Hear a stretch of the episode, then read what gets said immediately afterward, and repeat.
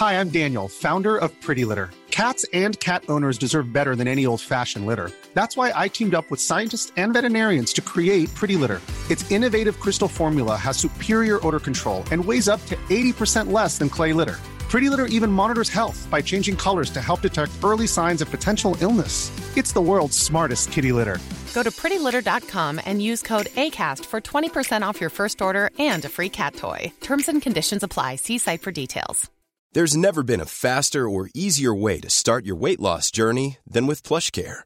PlushCare accepts most insurance plans and gives you online access to board-certified physicians who can prescribe FDA-approved weight loss medications like Wegovy and Zepbound for those who qualify. Take charge of your health and speak with a board-certified physician about a weight loss plan that's right for you. Get started today at plushcare.com slash weight loss. That's plushcare.com slash weight loss. plushcare.com slash weight loss.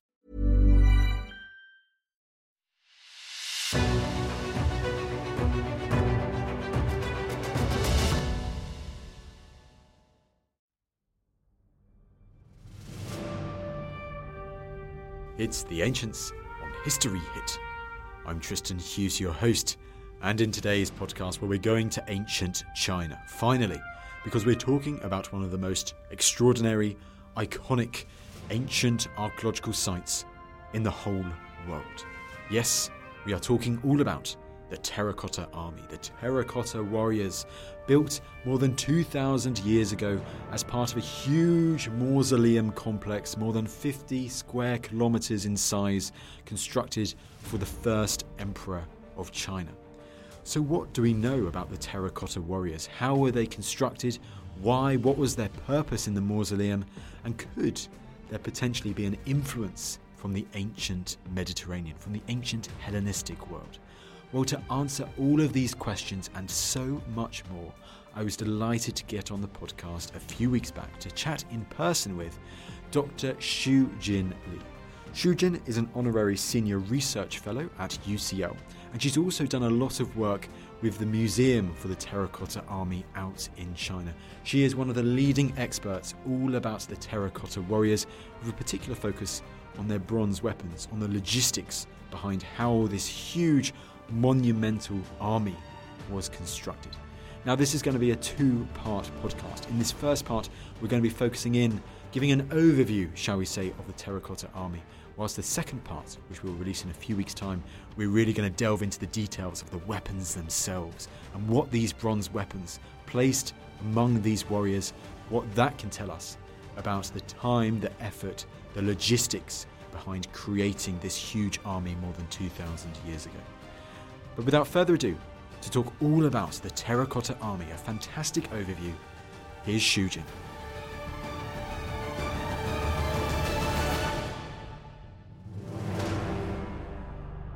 Jin. Xiuzhen, thank you so much for taking the time to come on the podcast today. Now, I mean, the Terracotta Army, this is one of the greatest archaeological discoveries, one of the greatest archaeological sites in the whole of the world. You can't think of any site quite like it, can you? It's so unique.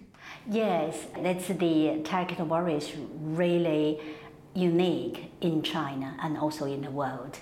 Yeah, so these uh, life-size the terracotta warriors because like we're talking about other sculptures because they're made of stone or made other materials but actually this life-size warriors are made of clay and also particularly this kind of clay only in the Loess Plateau in China.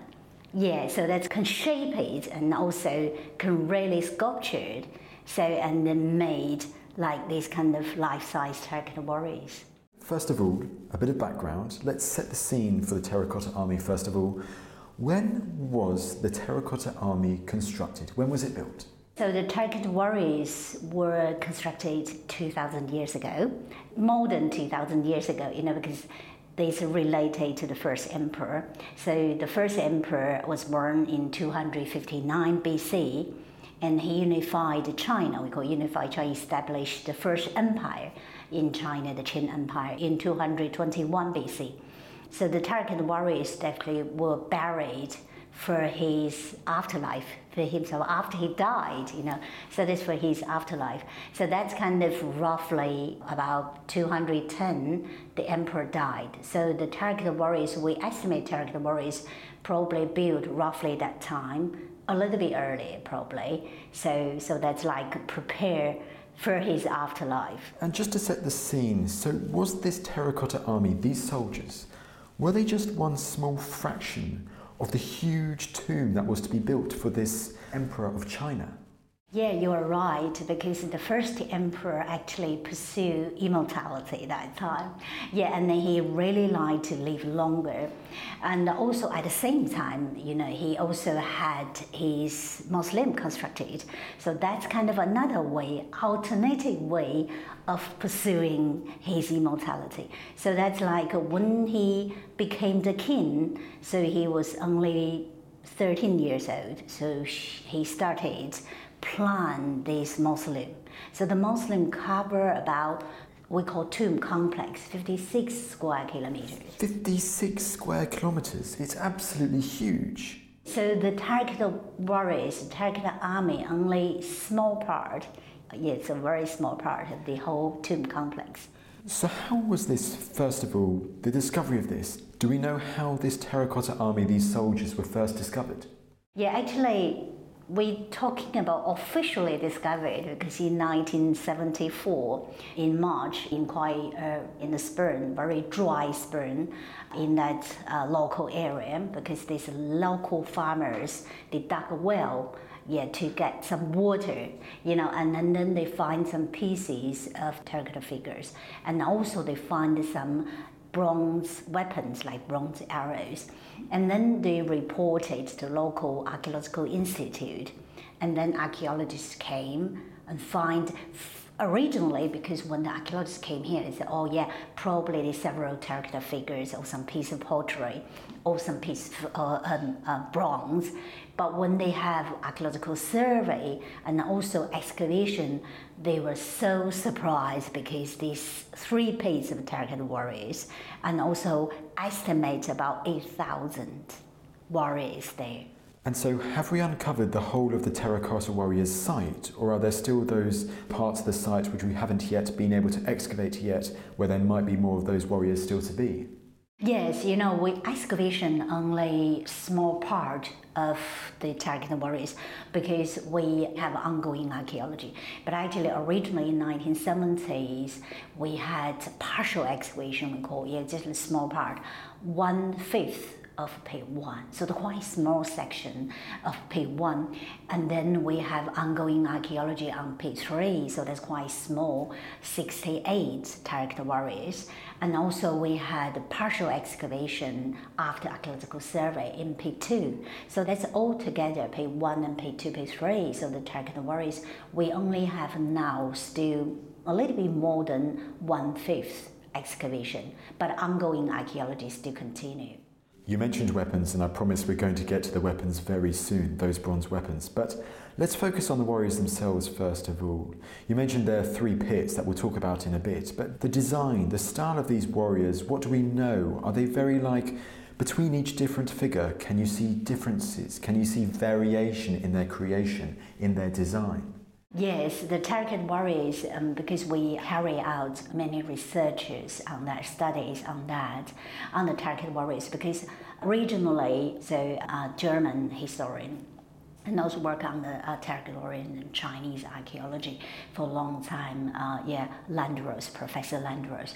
Uh, but actually, Professor Yuan, our former director, probably originally they suppose the terracotta warriors probably we call mold and sculpture mold first and then sculpture in detail. So that's the terracotta warriors, the process of, of making the terracotta warriors. Actually, the detail sculpture really, so these, each terracotta warriors were well sculptured individually.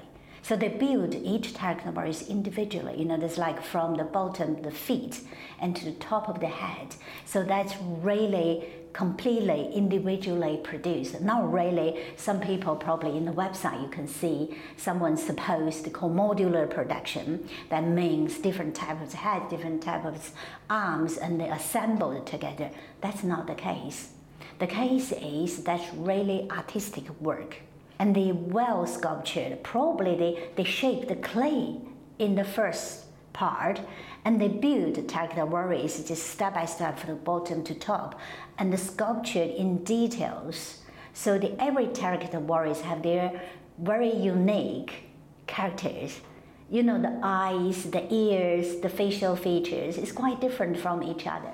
That's amazing. It's so amazing when you consider just the sheer scale of it all. I mean, you mentioned, of course, that this is part of the mausoleum, you know, for this first emperor, but this particular part, these figures, this army, what function were they supposed to have within this huge mausoleum? What do they represent? Yeah, the function is because they're part of the tomb complex, the big First Emperor's Mausoleum complex. And that's also the part of the belief of the first emperor. He believed afterlife. Actually, he tried to pursue immortality, but at the same time, he believed afterlife. He think he can, you know, to be immortal. And uh, when he died in the other in the underground empire, so that's the Terracotta Warriors was built, supposed to protect him in his afterlife. So that's like quite close to his mausoleum, to his coffin chamber. So they're located at the east part of the coffin chamber because the emperor conquered the other six states in the east. So he worried about the enemy coming from east you know, the uh, all the enemies, all the spirit or evil spirit. So that's the Terracotta Warriors located at east and also facing the east, and to protect him against the enemy coming from the east. I mean, that's amazing. So, how can we gather that information that the reason that they're placed where they are, looking east, is to protect against potential enemies from the east? Do we have literature like to affirm this, or is this mainly from the archaeology? Based on the history and the literature because like the ancient documents recorded we have the, that time you know historical period and we have some written documents and also mentioned because that time how the location of the qin kingdom and also originally expanded into the qin empire. So that time you know we call warring state era in china. So there's seven states in central eastern part of china. And the, the qin kingdom located at the west, relatively west, but we still call central nowadays. And uh, so the other six states all in the east part. And also they, so that the Qin emperor, the Qin first emperor, so conquered the other six states. So that kind of established the Qin first empire. And also he called himself first emperor. And also the archaeological discoveries also show because like this is kind of location of the Qin kingdom and the Qin empire, so that's quite close, modern day Xi'an. So the Terracotta is buried in Lintong. And then the other six states, also we find other archaeological we have other archaeological discoveries in other six states as well. I mean, that's absolutely brilliant. I love that mixture of archaeology and literature when it comes together like that. If we go on from that and talking about the terracotta army, now, we talked about the warriors and how they differ in their designs, but it's not just warriors that are depicted, there are also animals too, aren't there? Because this is quite interesting part in the Qin First Emperor's Mausoleum complex. So we also find, you know, because of the big, large quantity of stables, because Qin Empire, Qin Kingdom, originally we call Qin clan. There's a small group located at the western border of that time called Zhou period, and they raised horses for the Zhou dynasty, so the early dynasty before Qin dynasty. So that's for the Zhou king. So they raise horses because they at the western part they have pastures for the horse raising. So that's kind of they have large quantity of stables that time. And also, one of the reasons for Qin conquer the other states because the cavalry, they have a cavalry because they have horses and also they have uh, powerful crossbows. Yeah, so that's kind of part of his history. And also, when the emperor died, emperor tried to bring everything to his afterlife, and horses is very important part for the emperor's life for the, for the Qin Empire. So we find the, the stable horses.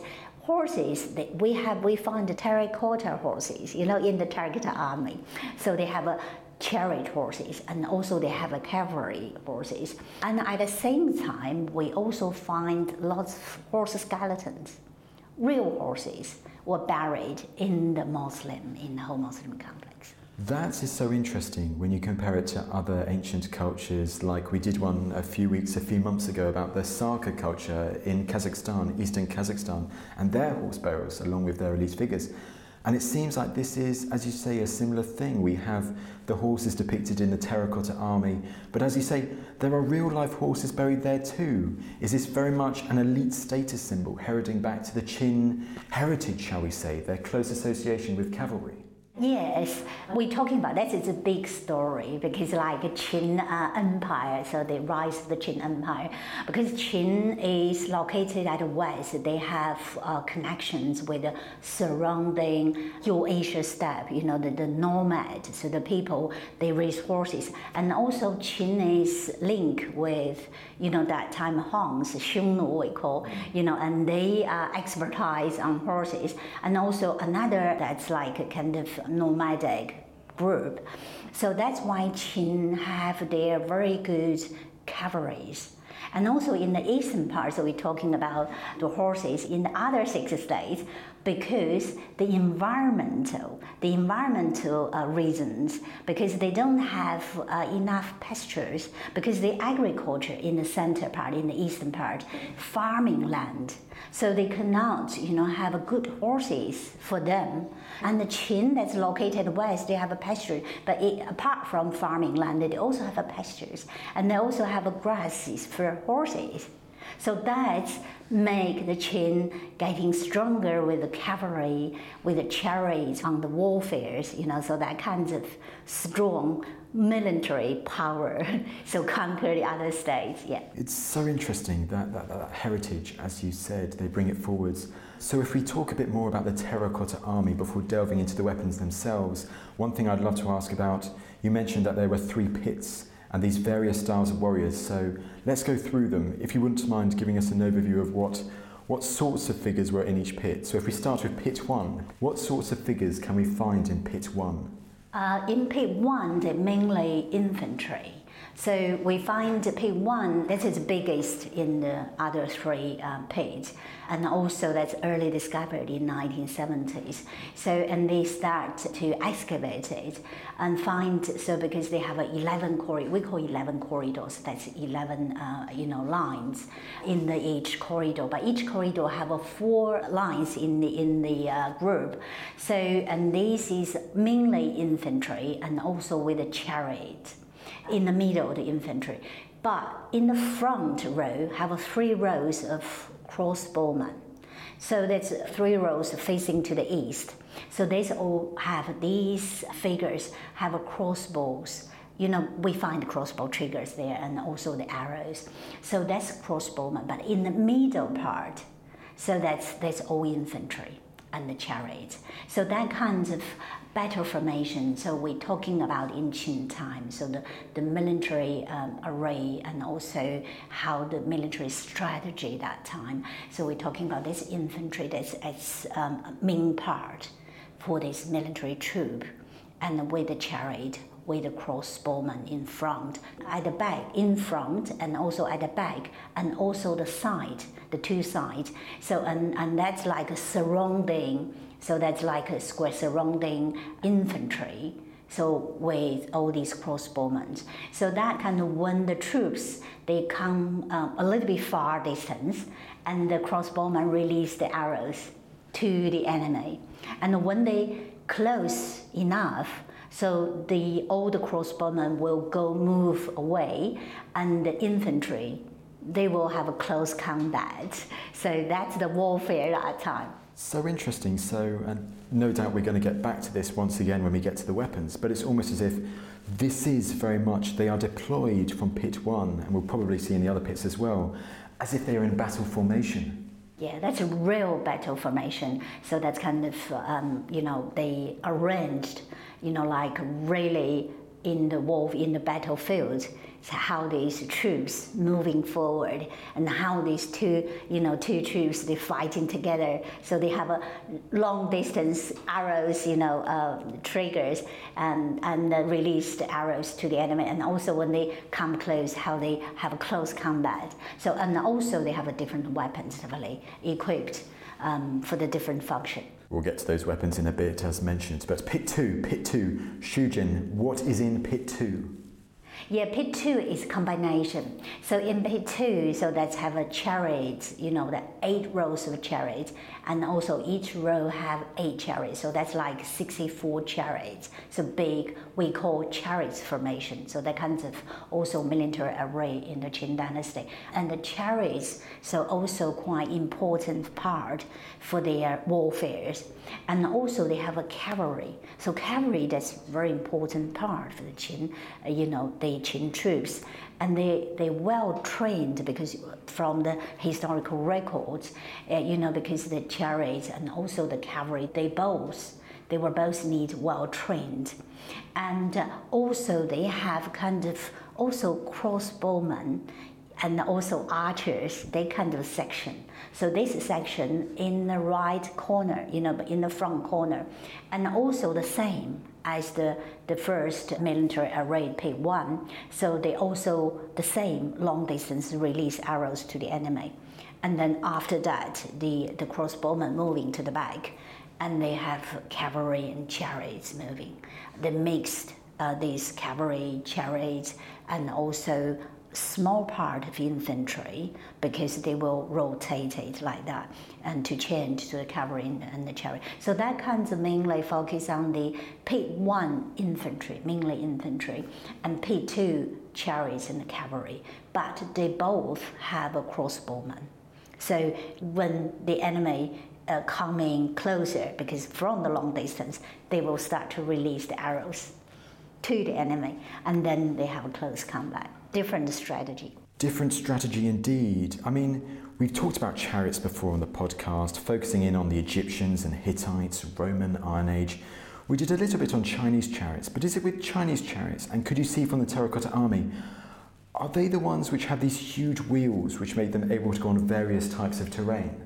No, not not huge wheels. So that seems quite different. We're talking about originally talking about chariot, probably really with the horses. They coming from the Eurasia steppe because it is to central China. And also in central China, it's from probably Shang dynasties, like uh, roughly about 1500 BC. So that's kind of, we start to have chariots and horses. But, and then to the Qin dynasty, so that's like this 200 BC. So, and this time, 300 BC, and this time, so the chariot revolutionized the change, you know, to fit in the uh, in the central China how they the, the, the warfares. So they have their own design kind of for the chariots because it roughly have four horses and have a wooden chariot but the wheel is not too big, but we call have a single shaft, single big single shaft and with four horses in front. And so that's normally in the chariot have three terracotta figures. One is charioteer, and the other two that's called left and right. so they're two warriors, and they can fighting on the different directions. Yeah. Okay, so a three-man team, as it were, for each chariot. Yeah, sometimes have a four. Sometimes, four. sometimes four because one is like official officials, you know, like kind of generals on the top of the chariot. I mean, actually, I guess talking about officials, generals, and commanders, do we see that? Is the king or emperor himself portrayed in the terracotta army, or is he not at all? Is it more just his army and his subordinates? we don't think that uh, yeah the the emperor like I know in in other empires so it seems different because I think the Qin first emperor not really involved in chariot in charity or the cavalry. Yeah, but probably he, he really rides on the horses, but actually not uh, involved in this, you know, Turkish army. But actually, his tomb, his coffin chamber, quite close. But definitely, he was the real commander. Yeah. Quite right. I could ask so many questions, but let's keep going on to pit three. Pit three. What is in pit three? Yeah, pit three we call headquarters So P3 quite smaller, the smallest one in these uh, three pits. P3, um, so they only have uh, 68 terracotta warriors, but the P3 was seriously damaged because due to um, probably quite deep and also probably shortly after the Qin Empire, because Qin Empire quite short, only 15 years. And then after that, the farmers' rebellion so came into the mausoleum complex and probably at that time, so the Terracotta Warriors was damaged. So when we excavate P3, it shows the all P3, so the Terracotta figures, they all wear armors, so that's kind of armor well protected. But we couldn't find the heads, many the missing heads. Yeah, so when we excavated, but actually they have one chariot, 68 warriors, one chariot, but also in this section, so these uh, warriors probably officials because they stand face to face, stand uh, not really facing to the east, but they stand like a circle to talking to discuss how they carry out this is military, you know. Strategies, some kind of strategy. That kind of we're talking about this real headquarters, and also we found the animal bones so that's the uh, deer horn in that pit. So normally, because before the warfare in China, they have kind of superstition. They need to worship the god, you know, or ancestors, you know, with animals, with animal head or animal bones, and to protect them to win the battle, to win the warfare. So that kind of normally in this happened in the headquarters. So that means this really headquarters for discussion the military strategy and also at the same time to worship the god to protect them to win the war.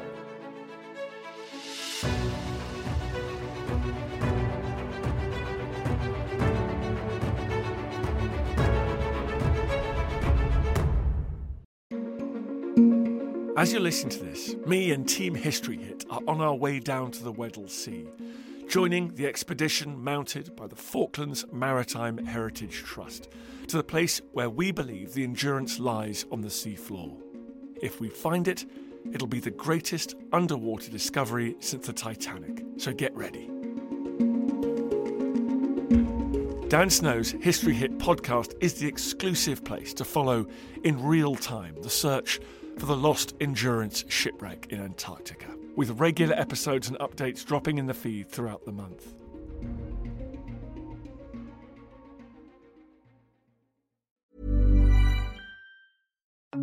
Hello, host of Dan Snow's History Hit podcast here. History isn't just dates and facts, it's about the incredible stories that shape our world. Three times a week on my podcast, my expert guests and I bring you extraordinary stories of heroism, discovery, mystery, and power. Expect tales of lost tombs, daring escapes, power hungry rulers, and those determined to bring them all down. If you're a history lover or just looking for a good tale, you'll want to check out Dan Snow's History Hit, wherever you get your podcasts.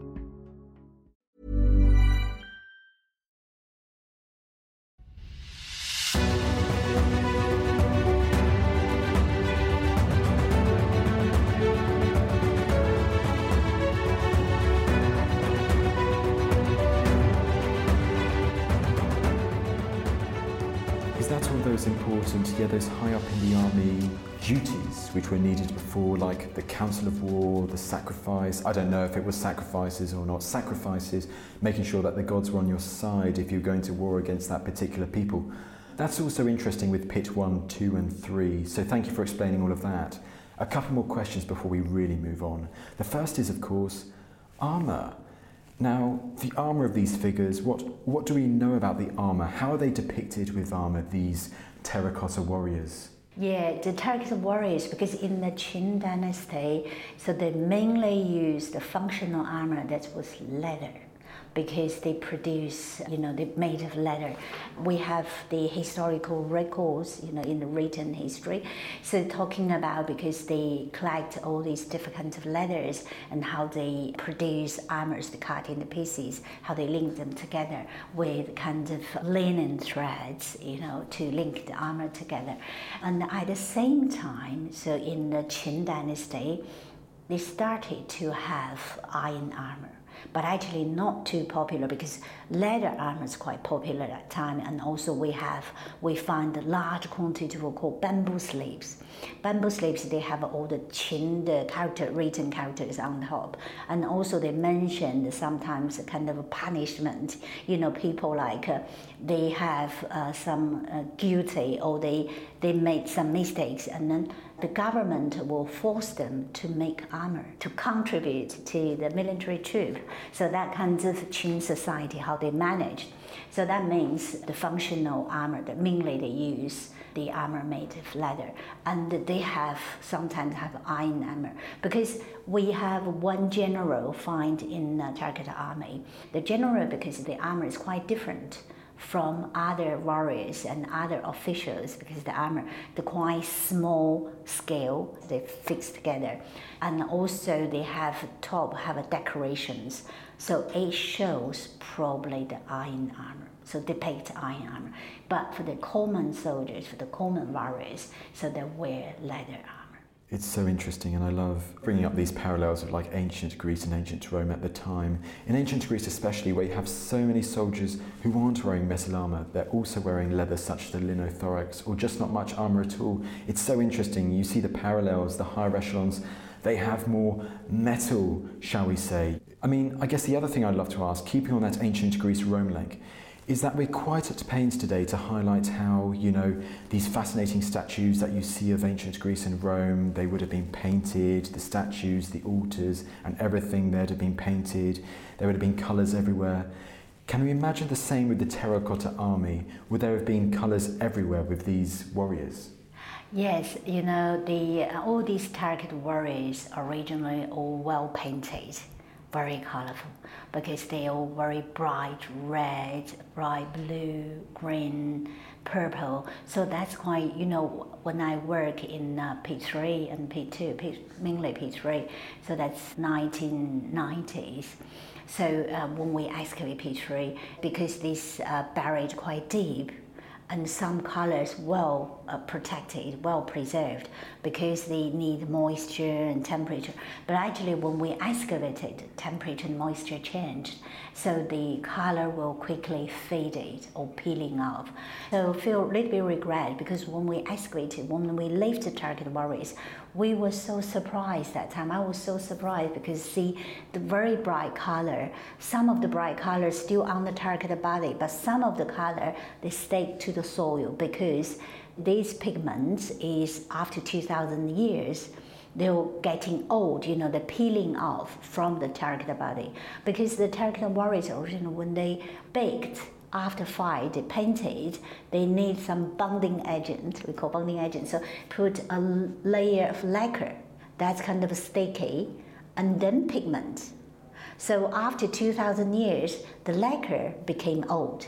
So they easily to shrink to peeling off from the terracotta body. So that's the color because when 1970s we excavate pit one, so the color not well preserved. Even the pit one also were burned, you know, were fire before. So that kind of some of the and also the damage because they buried for a long time. When P3 excavated, really the color we find very bright color, but actually some faded quickly after exposed the, the temperature, the temperature and moisture change. We work with Germany for 20 years cooperation, trying to find a solution to preserve the color on the terracotta surface. So we really have achievement, but now we have kind of, you know, some of the really well preserved the storage and put some still well preserved colorful uh, terracotta warriors in that and with uh, temperature and moisture control so that we still can see, but in that small storage, we still can see some colorful terracotta warriors. Uh, that's brilliant. It's really nice to hear that. And did you say lacquer? Was lacquer one of the key things? Because that's one thing like we sometimes don't really focus on, especially over here, the lacquerwares and how important these things were in ancient China, weren't they? And we sometimes see them in the Begram hoards, but we rarely see them further west kind of thing. But should we also imagine like these lacquerwares, this style of pottery, can we imagine that that would have been all around that area of the terracotta warriors, the mausoleum at that time too? Yeah, that's talking about lacquer. It's quite fascinating part of probably uh, invention in early China. So the lacquer in Qin time, um, Qin dynasty, so Qin kingdom, they start to use lacquer but the very um, you know good at to use lacquer at that time is Chu state, the other state that's in southern part along Yangtze River. So that's because they made a lot of lacquer wares. But after the Qin unification, actually Qin took uh, their technology of using lacquer, lacquer wares, you know, because also uh, shortly after Han Dynasty, Qin Dynasty, and, uh, Han Dynasty, they have lots of lacquer wares. And they also have kind of can be used as a bonding agent because like the terracotta warriors, they put lacquer there, so that means bonding agent between the terracotta body and also the pigment. So there's kind of another, not only for decoration, that served as bonding agent. The lacquer definitely use lacquerware sometimes as well. So that's like they painted on the surface of wood. the well preserved wood, you know, because the uh, wood or bamboo they color with uh, with this lacquer, and also they, they can mix different color of lacquer, so that's quite decorative. But they use this for the terracotta warriors. That's mainly for their quite sticky and for their bonding the pigments on the terracotta body. I love that, love that. But okay, enough, enough about lacquer and our tangent on lacquer. Let's go back to Terracotta Warriors then, and I'd love to talk a bit now about the influence, the inspiration for the Terracotta Warriors, because what could well have influenced the construction of the Terracotta Army in the way that it is? Yeah, we're talking about terracotta warriors. So that's originally we you mentioned also I mentioned as well because the terracotta warriors how unique the terracotta warriors because this is unique in China and also unique in the world. So when we're talking about influence, because we're talking about the Silk Road, and also we're talking about pre-Silk Road, because the Silk Road we're talking about mainly Han Dynasty with the Rome, so because they have a long distance trade route, and also the silk will you know, went to the west and also the kind of communication.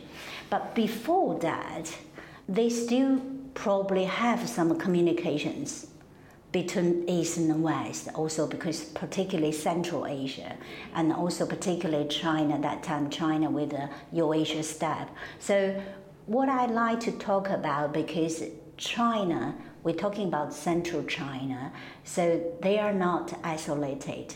They were not isolated before, you know, because they have lots of communications with surrounding group, nomadic group, or surrounding other group, like uh, what I mentioned, Xiongnu, other group in Central Asia. We have record or some no record, because for the archaeologists, archaeological perspective, so we're talking about you know millet and barley, how they originally between the two, between the Eurasia continent, how they influenced from east west, and and also talking about animals, horses and also the terracotta warrior themselves.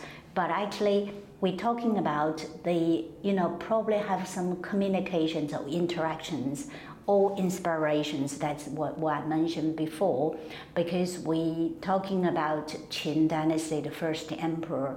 So he went to the west to meet uh, 12 giant people, and also, but these people definitely for us that's probably quite exotic, you know, because from probably Central Asia, uh, Eurasia steppe, or probably a little bit further, because that's Hellenistic period, you know, after ancient uh, Greece.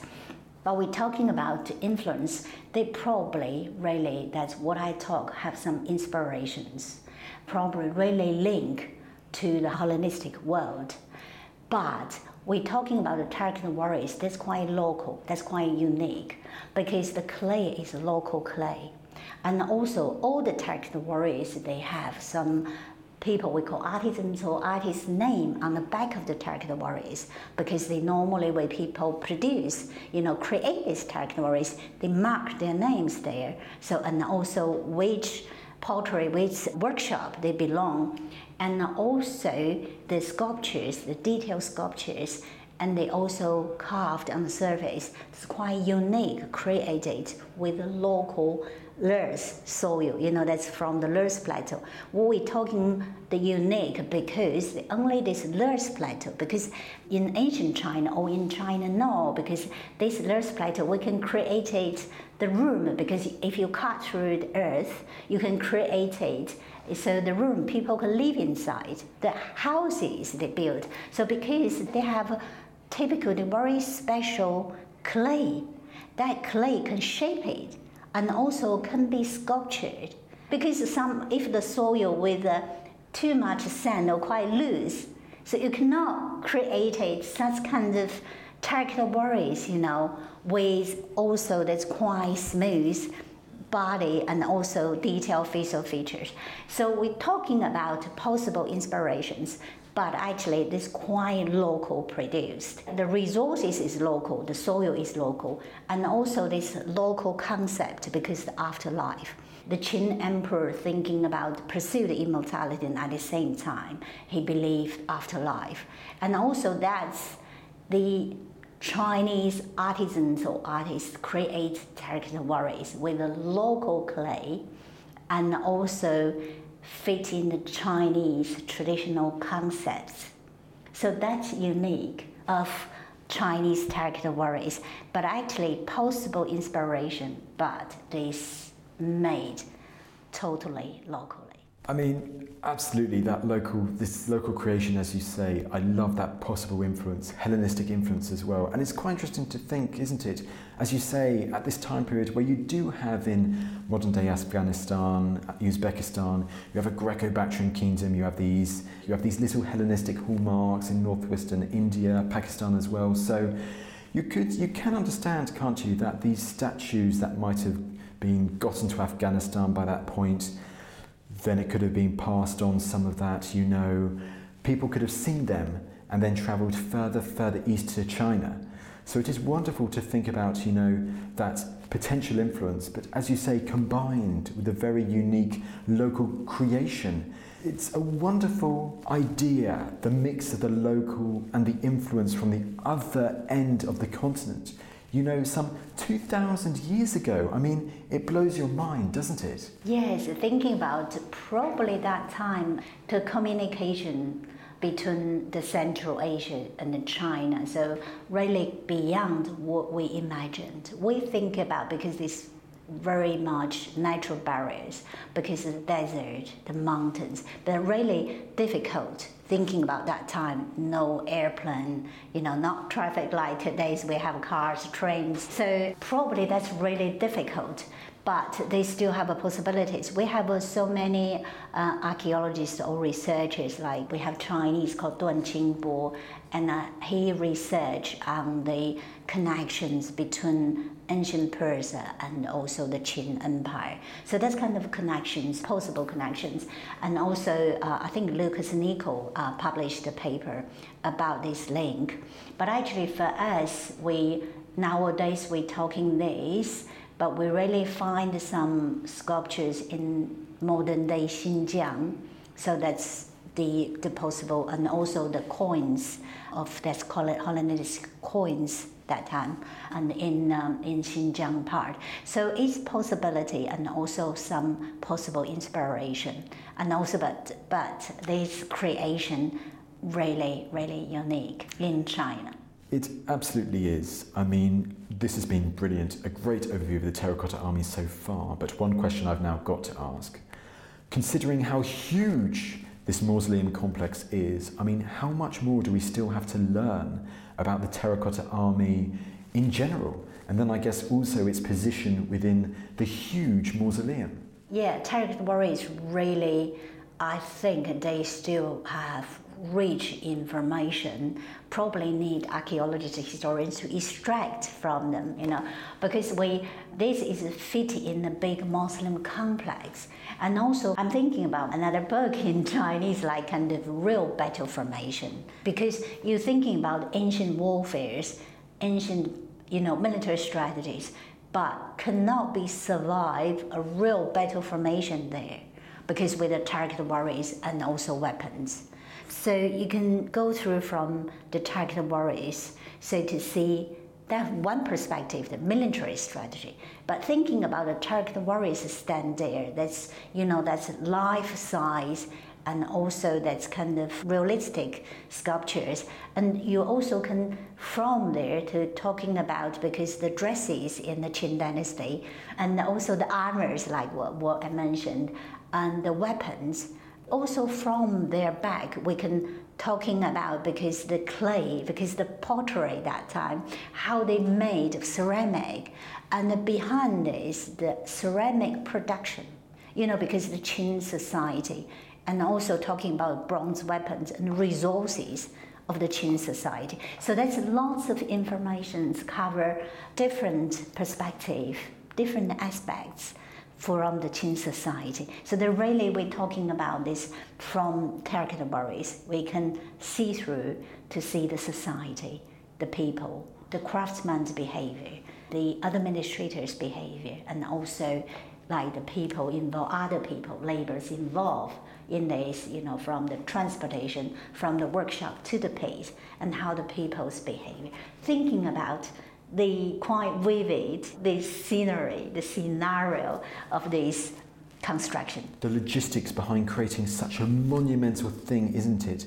Which I guess it must have taken years, if not decades, to complete. I mean, how long do we think it actually took to complete the well, I guess on the one hand, the terracotta army, and on the other hand, the mausoleum as a whole. Yeah, so the mausoleum, you know, if based on the historical historical records, Shi Ji we mentioned, it took roughly about 40 years because the emperor, when emperor went to the throne when he was 13, and he started to, to build this, his mausoleum, and also probably that time he planned and with the minister, we call Minister Lü Buwei that time, the early minister. But actually, we probably the after the mainly construction, the main construction probably after the unification, because we found some mausoleum builders tombs, the cemetery of the mausoleum builders. So, and they, some of the mausoleum builders, they have a piece of we call epitaph, you know, the kind of small piece of pottery, and with the person's name and where come from and why come from here. So, like there is like it's a kind of small biography, you know, because kind of yeah, yeah, small bell, and also they have kind of uh, talking about the person where come from and why, because like some of them so like own government debts and came here for the to join the big project, the construction, and instead paying off the debts to the government. So that kind of information, and also mentioned the people coming from the east, you know, the other six states. So that means the mausoleum construction probably mainly after unification, because this not only the, the laborers coming from the Qin state, they coming from the empire. Empire is the unified other after unified six states. So that means probably Ming construction, so after unification, probably within 10 years after 221 unification, an emperor died 210, probably mainly between this time period. So many more questions I could ask about this, but you mentioned the craftspeople and the logistics behind that. We're going to be talking about the weapons, but we're going to wrap up this episode and we're going to save that for part two. So, what I'm going to say now, Xiuzhen, is thank you so much for taking the time to come on the podcast today. Oh, thank you. thank you. My pleasure. Well, there you go. There was Dr. Xiuzhen Li giving a fantastic overview of the Terracotta Army, the Terracotta Warriors.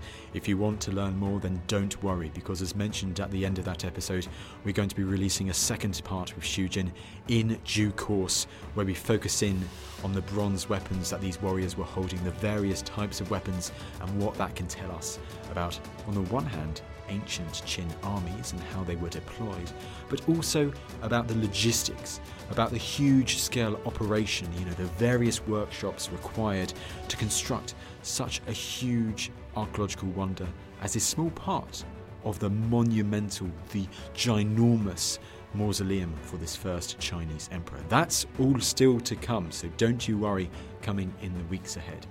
Now, if you want more Ancients content in the meantime, you can, of course, subscribe to our weekly Ancients newsletter via a link in the description below. Every week, I write a little blurb for that newsletter now, giving you little insights into what we've been doing at Ancient History Hit that week, who we've been interviewing, what things have happened in ancient history, for instance, the discovery of something that's been labelled the most important piece of prehistoric art found in the UK in the past 100 years. That was discovered this week. Of course, we talk about that. But if you want other stuff as well, little hints as to what we're going to be covering next, then that newsletter is the thing for you. Alongside that, if you'd be kind enough to leave us a lovely rating on either Spotify or Apple Podcasts, wherever you get your podcast from, that would be greatly appreciated as it helps us grow the Ancients audience, spread the ancient history love even further. P.S. My book is still newly released, it is recently out. If the Wars of Alexander's successors are of interest to you, then why not give that a browse? Why not consider buying that for someone's birthday coming up, you know, to fulfill that essential Wars of the Successors, early Hellenistic period, ancient history itch that you probably didn't know you have, but you will have soon. That's enough rambling from me. I will see you in the next episode.